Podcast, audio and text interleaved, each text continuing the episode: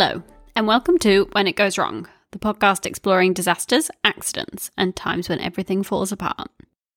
I'm Jasmine, your host, and on this episode, we'll be discussing the 2006 Everest climbing season. This was a hugely deadly season on the mountain, and it included the death of David Sharp, a climber who many think was ignored and not saved when he could have been, and the surprising rescue of Lincoln Hall, who spent a night in the death zone and lived to tell the tale. Starting with a couple of apologies. First of all, it's been ages. It's just been really busy, but I'm back, so that's that's good. And second, I am recording this in the lounge, and the cat is uh, playing with her electronic ball. So if there's a lot of banging in the background, that is what that is. But yeah, hopefully not too annoying for you. And then just a reminder follow me on Instagram. Uh, I'm at When It Goes Wrong Pod, and I would love to hear from you. I've just been connecting with loads of you over the last few weeks, and it's been really nice. It's definitely encouraged me to get get back recording. So, yeah, do join me over there. All right, let's get back into Everest. It's been ages since we've been at Everest, and my Everest episode was actually my two-parter from last year. Was my most is, my most popular episodes.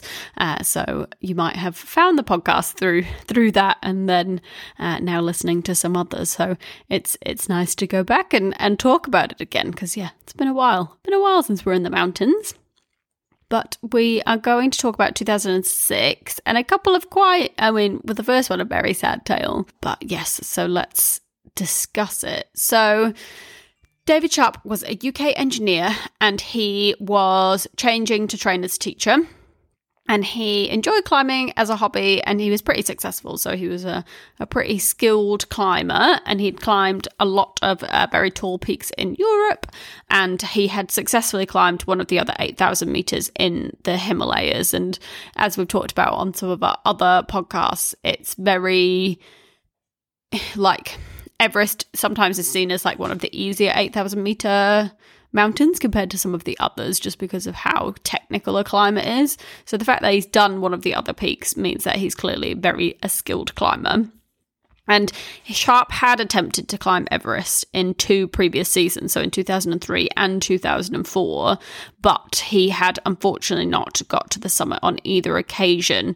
And that was mainly just due to the weather conditions and due to just unfortunate timing and luck, and he, he got frostbite, uh, which meant that he lost, I think he lost a few of his toes, if I'm remembering that correctly. But yeah, he so yeah, not not due to his climbing skill, but just due to the yeah unfortunate timing, he hadn't made it. And in both of those trips, he had climbed with others. So he climbed in, in groups with other people. But he regularly kind of said to others that he mainly enjoyed climbing alone. So he, he preferred independent climbing. And he was not a fan of supplementary oxygen. And we talked a lot about supplementary oxygen, one of the other climbing episodes. So have a listen to that. But yeah, he, he I think in pretty much all of the ones that we talked about, we have been with groups of climbers, expeditions, that type of thing. Whereas clearly in this one, he is a fan of solitary climbing, which I think makes sense because it's clearly a very reflective and meditative type of activity, but one that can potentially lead to lead to more danger, right? So yes, I, I, get I get that it makes sense to go alone, but it's one of those ones where you're like, is that is that the safest? So, come 2006, Sharp decided to give Everest one more shot, and he said that this was his last time he was going to do it. He after this, he was going to start his teaching placement. It would be a lot harder to take off, you know, months and months in order to go and and and do the climbing season. And so he wanted to to hit the summit, last expedition, and yeah, just just get get get there basically. So he joined a solo expedition as part of this. So what that meant, it's it's different to the other ones, but basically you pay a, a, a lot less money to a expedition company and basically they sort some bits and bobs for the for the for the climb and for the journey but they but most of it is left up to you and you're you're pretty much a free free agent once you're on the mountain. So the expedition will provide things like you know the permits they would do food oxygen and support up to the advanced base camp but no further support up the, the rest of the mountain. So they wouldn't do any of the higher camps. There wasn't any sherpas who were helping to kind of ferry their their belongings up and they weren't providing the the climbing support and the climbing program that that we've talked about and the others you know where where you're climbing with a group of people you've got guides you've got um, sherpas who are supporting you and therefore you know you're all working together. This was very much the the bare bones of yep we'll get you there we'll give you a, a you know an advanced base camp but after that you're free to climb up and down the mountain as much as you would like and you need to sort out your own equipment that type of thing. It's also different in this story that we are for the first time talking about the other side of Mount Everest. So, when we did the last episode, we were talking about the Nepal side, but this time we're talking about the Tibet side, which is the north face. And this is different. Uh, they're obviously obviously different, um, but it's very different in terms of the layout and how the mountain is climbed generally the Tibet side is less popular than the Nepal side, which might just be because of, I mean, there's obviously limits and that type of thing. The climb itself is very different from a technical perspective and it's less, I don't know, I, want, I don't want to say less commercial, but maybe maybe that is the right way to say that it's it's a bit less commercial on the Tibet side. There's less chance of rescue. So on the Nepal side, you can get helicopter rescue up to quite high up in, on the mountain, but they basically don't do any helicopter rescue from the other side. So it's definitely a more dangerous side. But yeah, so it's, it's just different. And so it has a different layout and a different set of base, a different set of camps compared to the other two. So there is like the initial base camp, which you get to when you drive. So you can drive on this side to, to the bottom, which is different to the Nepal side, where you have to kind of hike for, for days and days just to get to the base camp. Then there's a couple more camps, and then there's advanced base camp, and this is quite high up, um, but that is where there is um, a a larger larger settlement of, of tents and people, and then you usually after that there's there's sometimes two more camps up the mountain, sometimes three up to from where you make the summit bid. And the summit push again is different. So from the summit push, the climbers face three, they call them three steps. So basically three areas of climbing that are a little bit tricky in that summit bid that they have to make it through. So the first step has lots of large boulders, which are quite tricky to climb, mainly because of the altitude that you're at when climbing them.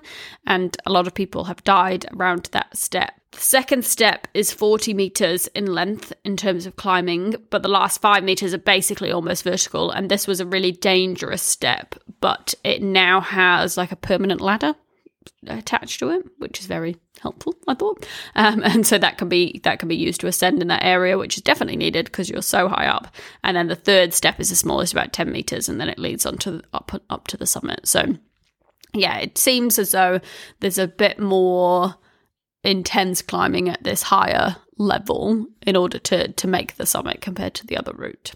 So in 2006, the mountain was already quite busy. And before Sharp, there had already been quite a few tragedies with quite a few deaths, including a Sherpa who had HAPE, one of the high altitude uh, pulmonary embolism that we talked about in a previous episode. Uh, there was a team who were, who were trying to ski down the mountain, uh, who unfortunately died, and there were quite a few other incidents, which has meant that quite a few people had already already died on the mountain before Sharp even took his summit bid. On the Tibet side, there was one large operator who also, it, yeah, I guess that's why the other side is quite commercial because it has many operators. Whereas on this side, they basically had one big operator, which was called Himex. H I M E X, who would who is basically doing loads of the responsible for loads of people that are on the mountain, but also they do all like the ropes and everything on that side. So they, Himex, were also going to be summiting on the same day as Sharp. So they're an important player as well.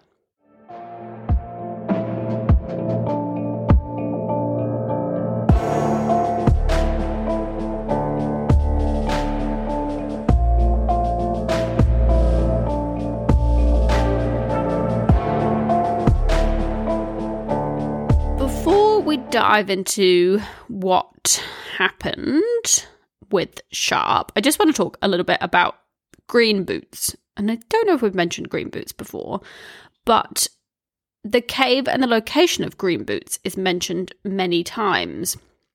And Green Boots was basically the name of a man who had died in a cave very near the first step. And the body was basically never moved. And so and but a lot of the body kind of got covered by snow and stuff and it just had his green boots that were showing. So it became a bit of like a, like a landmark i guess in terms of when people were climbing. They would kind of stop in the green boots cave and have it was a popular place to to go and rest on the way up. And it had just been there for ages but no one really knew who it was in terms of, of what it was. So they would it was just known as green boots and so there was a bit of debate as to who the body was, but it's now been pretty much confirmed that it was the body of Tsewang Paljor. And we didn't cover this in the 1996 Everest episode, but because it was that was already so long and already covered so much. But he died in that 1996 season on that side of the mountain. So in 1996, on the north face, so the the Tibet side that we're talking about, there was a group of Indian climbers who were trying to do the first Indian ascent on that north side of Everest. And in that season, a group of four were selected to make the summit. But it kind of seemed to go wrong from the beginning. So they planned to leave at 3 a.m., but they all overslept, which not ideal. Yeah, they so they overslept and set off at 8 so the fact that they just fully upset meant that they decided, no, we're not going to try and do the summit.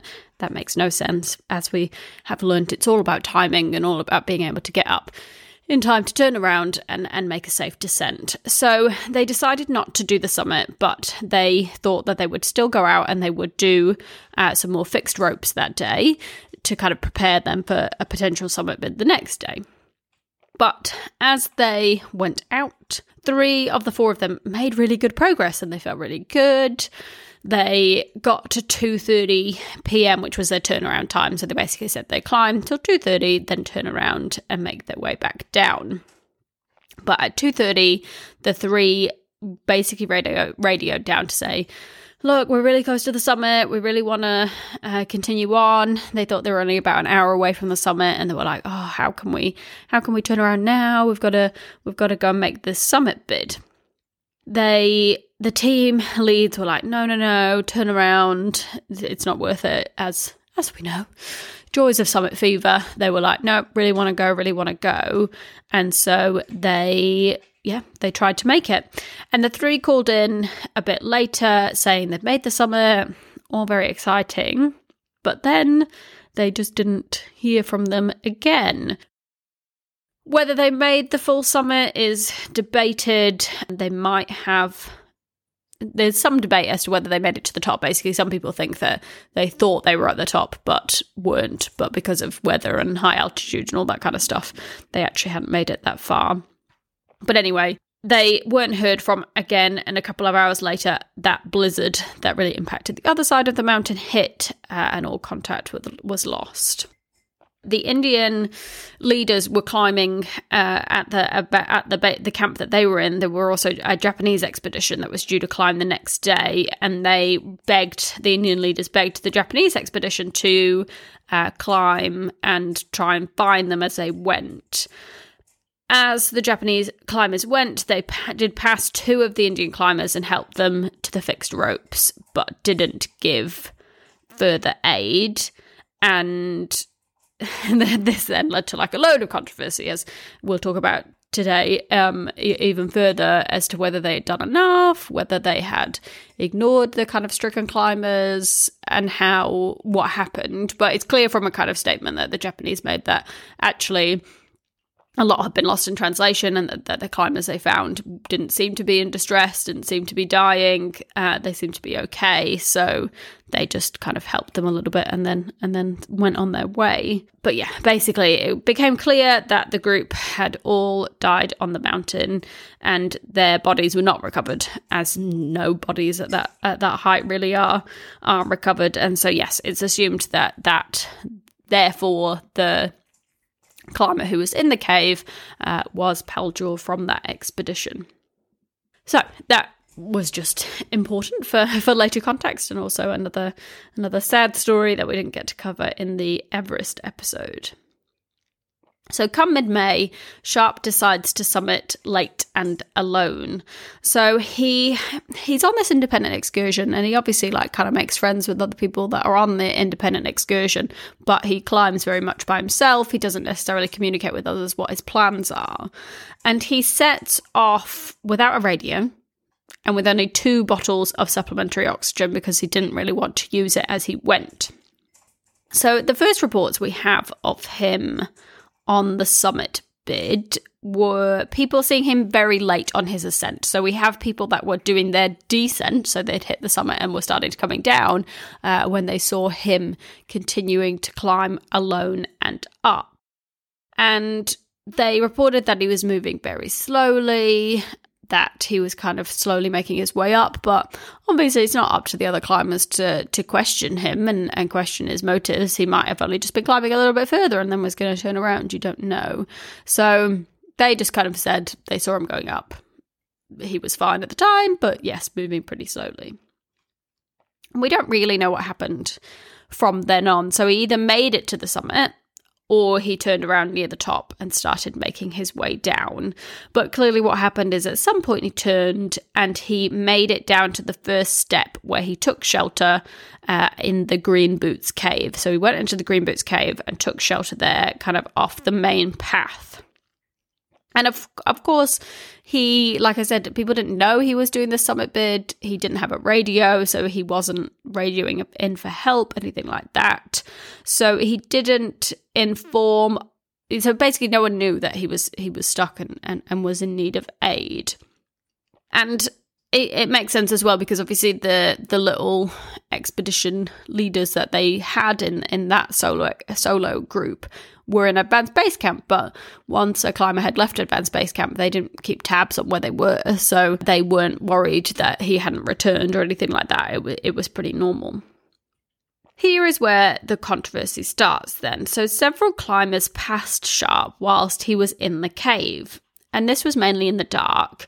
And I could kind of get it because basically a few of them thought that he was someone resting, a few thought that he was potentially already dead because it was dark, he wasn't moving, uh, and a few mistook him for green boots. So if you thought, oh, that's the body that's already in this cave, uh, I don't need to do anything to to to give aid. But that said, a lot of climbers did stop and help and see what the situation was. So especially once the light came, there was you could really see what was happening. So he was basically sitting in this cave, totally frozen, and he had lost his gloves and he had like really frostbitten hands and basically his limbs were just like frozen in place so he was just stuck in this in this like position and he just couldn't move so, a Turkish team that were climbing tried to help. So, they tried to give him something warm to drink, gave him extra oxygen, tried to get him moving, but it was just clear that nothing was was going to ha- was to help and he just wasn't wasn't able to to move and the thing is is that they were so high on the mountain as as we've said before once you get above into the death zone kind of above that 8000 meter it's it's really hard to give aid because it's hard to keep you alive, never mind someone else alive. So yeah, they started giving some help, but were then forced to to to descend. And they radioed others that he was in need of aid, tried to get others to come and help. But uh, people say with this story that that that he that he didn't get any help. But clearly, this group that came across him were all very upset that they couldn't do more to help him, that they couldn't do more to, to get him off the mountain. So one of the following this, following the Turkish team trying to help him, he was just in a in a horrible state. You know, he was just totally stricken by hypothermia.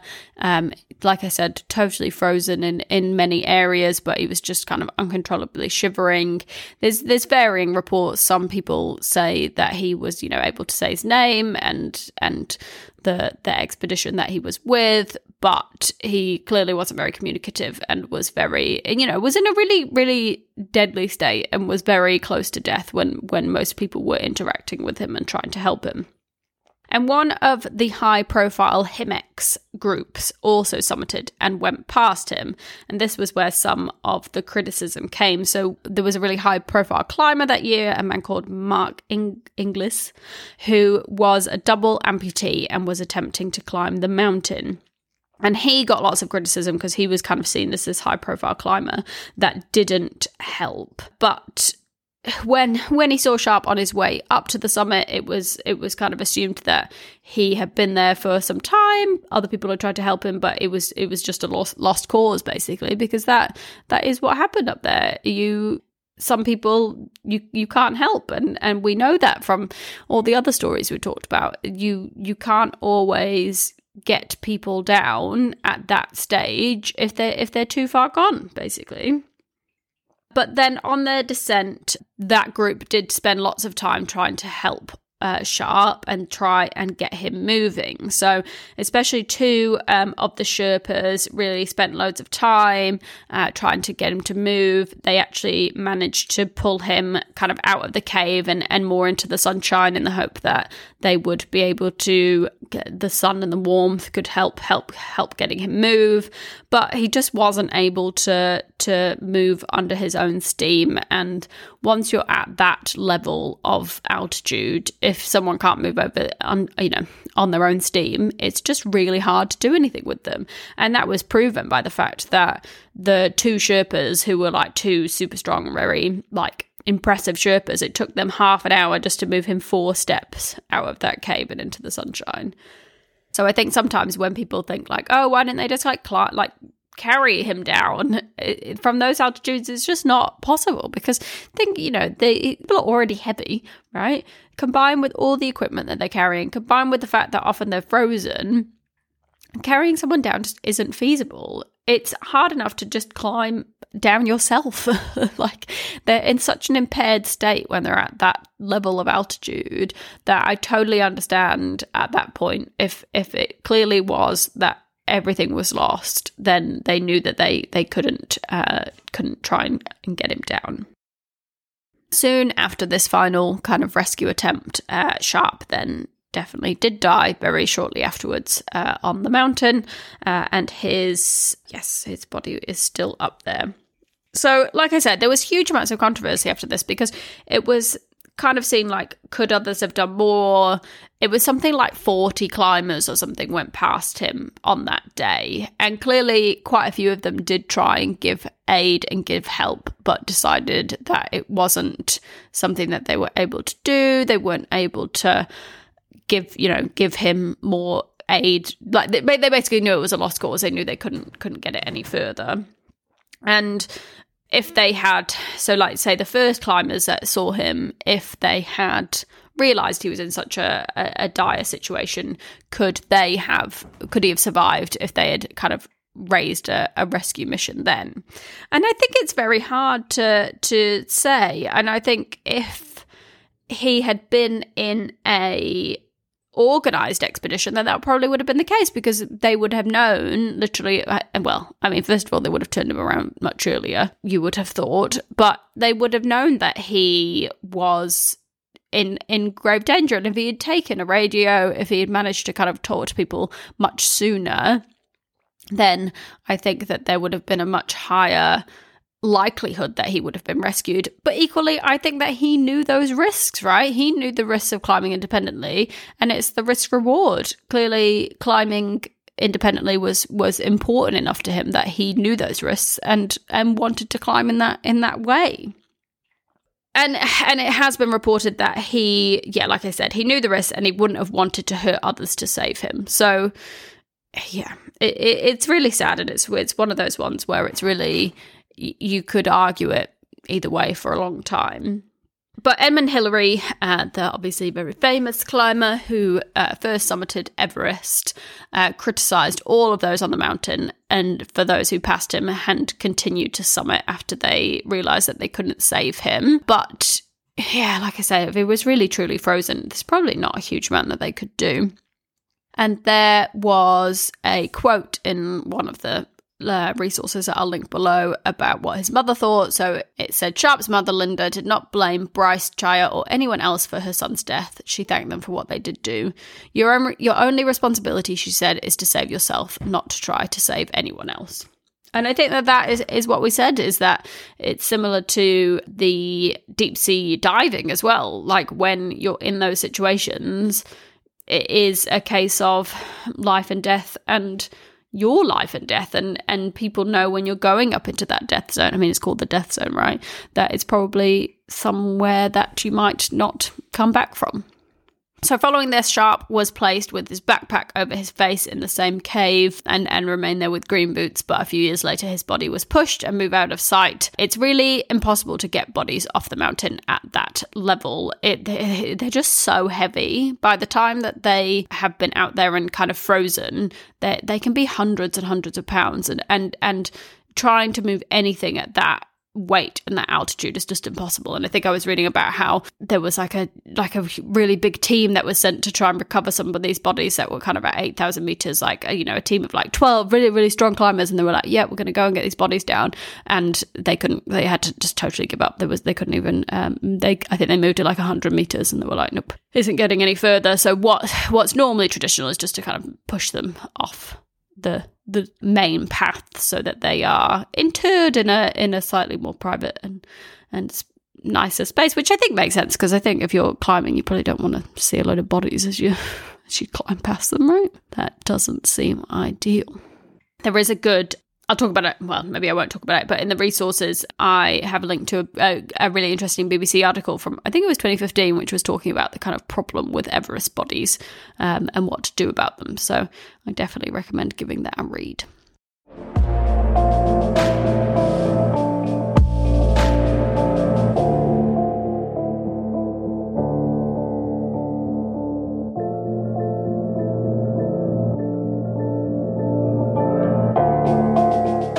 So, in contrast to this story, then, we have the story of Lincoln Hall, who was also climbing on the mountain that year.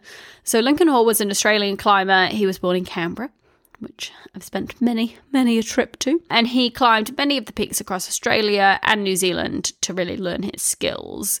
And he found just a, an amazing love of climbing and soon started climbing all over the world. And he was the first Australian to climb many peaks for the first time. And he was the first Australian to summit Everest, which he did in 1984. So in 2006, Hall was 50 and he joined others from Australia who were climbing the peak for their first time uh, to, to climb it for his second time. And that was very exciting for him. He hadn't had as much time to train as he would have wanted, but he was excited to go back, excited to try and make the summit. So, come the 25th of May, only a couple of weeks after the tragedy of, of, of, Sharp that we just talked about, Hall and his team prepared to climb and make their summit bid. And everything seemed to be going quite well for them. The weather was pretty good. The group were feeling strong. Yeah, things seemed to be falling into place for them. And they all climbed and they all happily summited Everest in, in pretty good time, uh, and everything seemed to be going well. But on the way down, as we know, lots of issues always seem to happen on the descent, but on the de- way down, it started going wrong. So, at about 8,700 meters, Hall started to suffer from really serious altitude sickness and cerebral edema, which is where the brain starts to swell, uh, basically just due to, to the prolonged time with low oxygen. And what that means is that he just becomes really disorientated, really like he started to hallucinate. He just found it very hard to climb. He couldn't kind of coordinate his his body and and just yeah, couldn't couldn't continue on basically. And like I said, he had been climbing as part of one of the really big expeditions, which meant that he was with a lot of other climbers, a lot of Sherpas, and they kind of rallied together to try and encourage him to keep climbing, to get down, to get down. But the day, as the day continued, it just got worse and worse for Hall, and he was just unable to move, climb, and then soon unable to move. And the Sherpas kept trying, but it, night was was upon them, and as we know, night on the mountain is not a safe place. Uh, and they were already had done hours and hours of climbing. Their oxygen was really low. Hall was basically dead in their opinion because he just was was in such a state and couldn't move, couldn't do anything. And so they contacted their kind of headquarters at Advanced Base Camp, who encouraged them to leave and to, to make their way down and to leave Hall on the mountain. And they knew he was on the edge of death, and they knew that he would probably die very soon after they left him. So Advanced Base Camp assumed uh, that Hall had died, and they actually contacted his wife and informed her that he had indeed died on Everest, which, yeah, very, very sad. But early the next morning, another group of climbers set off for their climb to the summit. Uh, and as they were climbing, they suddenly came across Hall. Um, and there's a really good quote on the there's a there's a, a quote that I'll link on like the summit website, which talks about this, and then it's been copied into Wikipedia. But it, I thought it kind of summed it up very well. So, sitting to our left, about two feet from a 10,000 foot drop, was a man. Not dead, not sleeping, but sitting cross legged in the process of changing his shirt. He, has a, he had his down suit unzipped to the waist, his arms out of his sleeves, wearing no hat, no gloves, no sunglasses, had no oxygen mask, regulator, ice axe, oxygen, no sleeping bag, no mattress, no food, nor water bottle. I imagine you're surprised to see me here, he said. Now, this was a moment of total disbelief to us all. Here was a gentleman, apparently lucid, who had spent the night without oxygen at 8,600 metres, without proper equipment, and barely clothed, and alive. And I just think that that is so, yeah, so amazing. A sight that they had had come across, um, which clearly he had managed to I don't know, he just clearly had rallied and was still alive. And so even though on, on, first first view they were like, "Oh, he's really lucid," um, he wasn't really with it. Uh, he had very bad frostbite on his hands, feet, and face, and he was kind of hallucinating. He thought they were on a boat, um, which obviously not ideal. Uh, but the rescuers could see that he was capable enough that they were, were going to be able to save him that if they if they did some some work with him they should be able to get him moving and get him down the mountain. So they ran into action uh, they reclothed him made him because i think that's the thing with hypothermia isn't it? Sometimes you feel really hot and you take all your clothes off even though you're very cold gave him hot food, drink, gave him back, gave him oxygen to to bring him around further, and they radioed down to to Hall's expedition to be like, "Hey, he's still alive and is very capable of of being saved." Uh, and so that expedition immediately sent up twelve Sherpas who would then help bring Hall down. The 12 Sherpas made it up, uh, encouraged Hall back on his feet, and they slowly made their way down. And he managed to make it all the, you know, basically all the way down to Advanced Base Camp, uh, which is, you know, a huge undertaking. So clearly he was, he was very capable of, of, of moving. And he made it all the way down to Advanced Base Camp where he rang his wife, which I think is so. I mean, what a roller coaster that must have been to be his wife, to be told that he died on Everest, to then the next day he ringing you to be like, oh, actually, I, I wasn't dead. They just left me and I uh, apparently am fine. Um, and got, got the medical care that he needed. So, how, I mean, how he managed to survive that night on the mountain was really the question. I think that the weather wasn't as bad as in some of our, our tales where someone gets stuck on the on the mountain and they're just immediately going to freeze to death, basically. Um, so, I think the weather was all right, but he basically put it down to his Buddhist beliefs and how he he kind of meditated and turned into it turned inwards to believe how he could hold on to his life uh, whilst waiting for the next day. He just knew that he had to get to the next day to the sun coming up uh, in order to to be saved. Which, yeah, I think is pretty pretty astounding, really. Sorry, cats cats meowing. Want some attention, but busy recording. Um, and so I just think that that is so amazing that that happened. I think it, it's probably as with all of these things, a combination of luck, right? Because it was bad luck that he got the um, cerebral edema, and um, bad luck that he got the cerebral edema, but then clearly very good luck that he was able to recover and, and hold on to life and, and get out.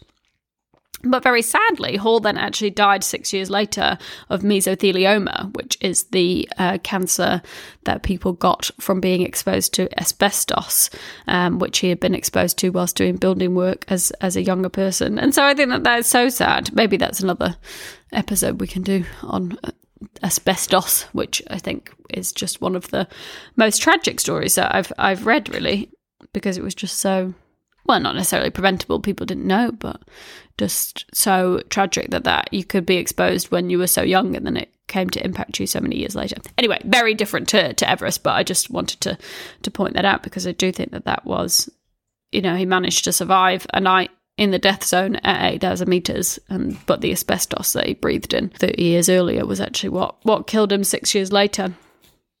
So yeah, overall it was a hugely deadly year. Uh, there were 10 people that died across the season, and it was the second most deadly season since 1996, which is the one that we covered in the earlier episode. So, then in terms of, of what we learned, I really learned a lot in this episode about the differences between a, a, kind of a supported climb and an unsupported climb. And I think it makes sense for very experienced climbers if they want to climb independently, they can. But I do think that taking precautions like a radio, like informing people of where you're going and when you're trying to make the summit and what time you'll get back uh, from from that summit. So if you're not back by that time, uh, then someone should really send someone and do something about it, which clearly uh, was not done in this case we also learnt a lot of uh, again about summit fever and supporting others on the mountain. I think that was really where the controversy came. I think in Sharp's case, I do think he probably had a bit of summit fever, which is why he was still going up when others were coming down, and potentially why he then got into that situation because it was his last time that he wanted to try and climb Everest. It was his last, you know, repeatedly said this was his last attempt. He wasn't going to do it again, and I think that that makes people take take more risks because if you think that's your one and only shot, of course you're going to continue on and try and try and make it up there. So it's just again that that trying to be aware of summit fever and trying to make sure that, that we oppose it or do something about it as much as we can because otherwise it's just going to be the thing that that is the difference between life and death. You have to be able to turn around. And again this comes back to the supported versus unsupported climb because when you are in a more supported climb, you have people that are at lower levels who are not, you know, kind of impacted by the altitude, who can make those calls for you and can say, no, it's time to turn around, it's time to turn around, and, and have that much more level head than potentially those that are climbing by themselves that, that just will continue on and on and on, no matter what they what they potentially think that they are going to get. And then again, this this kind of like supporting others on the mountain. And again, Edmund Hillary was quoted as saying like, "There's nothing more important than saving others.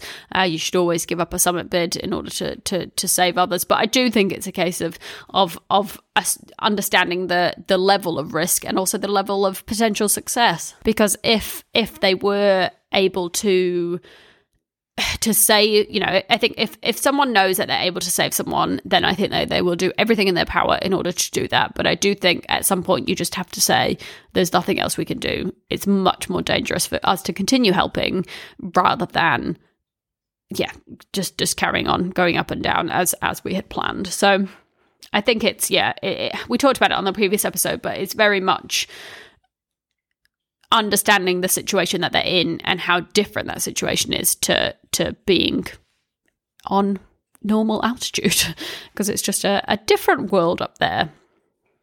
Right. So yeah, let's talk about some references then. So there's a very good book which covers both of these uh, stories and also covers kind of like a history of Everest, that type of thing, which is called Dark Summit uh, by Nick Heil.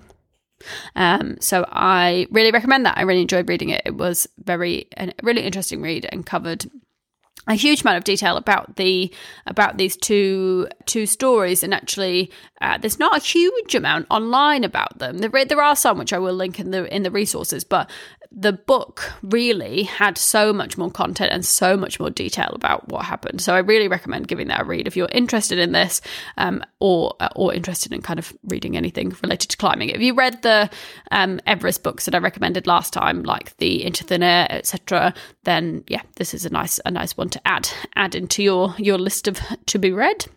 There is also a documentary which I recommend, which was called Dying for Everest. I can't remember where I watched it maybe on Prime, which yeah, which covered this in in lots of detail and is worth a watch.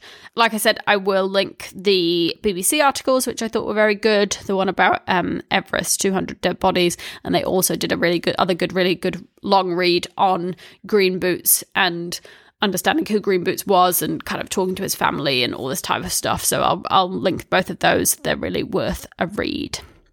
And yes, so thank you very much for listening. Like I said, please do follow me on Instagram at When It Goes Wrong Pod, or send me an email. Love getting emails uh, because it's nice to nice to hear from you. And if you're not an Instagram person, then yes, please do email me. I reply to everyone. Um, uh, my email is When It Goes Wrong Pod at gmail.com. Um, I would love any episode suggestions, any feedback, hopefully nice feedback please do send me a note. And yes, if you uh, would also like to do all the other good podcast things, so uh, rate, review, subscribe, all that kind of thing, that would be great.